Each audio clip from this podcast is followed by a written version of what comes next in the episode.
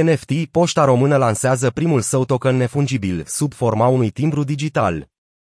Cu ocazia aniversării a 160 de ani de la fondare, Compania Națională Poșta Română se organizează astăzi, vineri, 12 august 2022 la ora ora 18 un eveniment de lansare a propriei colecții de NFT-uri, care se va desfășura la Muzeul Național de Istorie a României.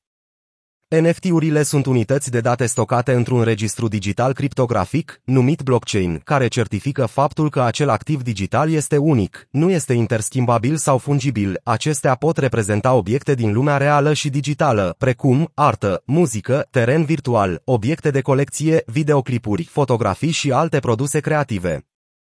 Seria limitată de 160 de NFT-uri care urmează a fi lansate simbolizează vârsta poștei române. Acestea vor fi sub forma unor timbre digitale a căror valoare de piață s-ar putea aprecia semnificativ în timp, în dependență de cât ar fi dispuși să plătească colecționarii de timbre pentru ele.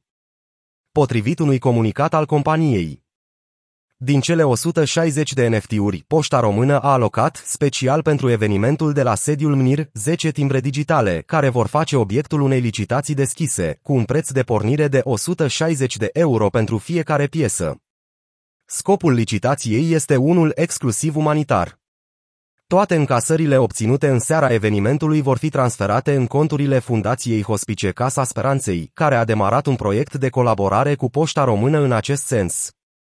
Banii strânși sunt destinați unor proiecte de susținere a programelor derulate în sprijinul pacienților cu boli incurabile. De altfel, costurile pentru susținerea unei zile de tratament paliativ pentru fiecare pat din spitalele fundației este estimat la 160 de euro.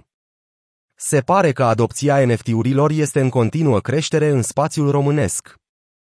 În februarie, trupa Subcarpați a lansat prima lor colecție PFP, Profile Picture de 10.000 de NFT-uri generate aleatoriu, prin care urmăresc să conecteze valoarea digitală cu valoarea în lumea reală, rezultat al colaborării lor cu rețeaua românească Elrond.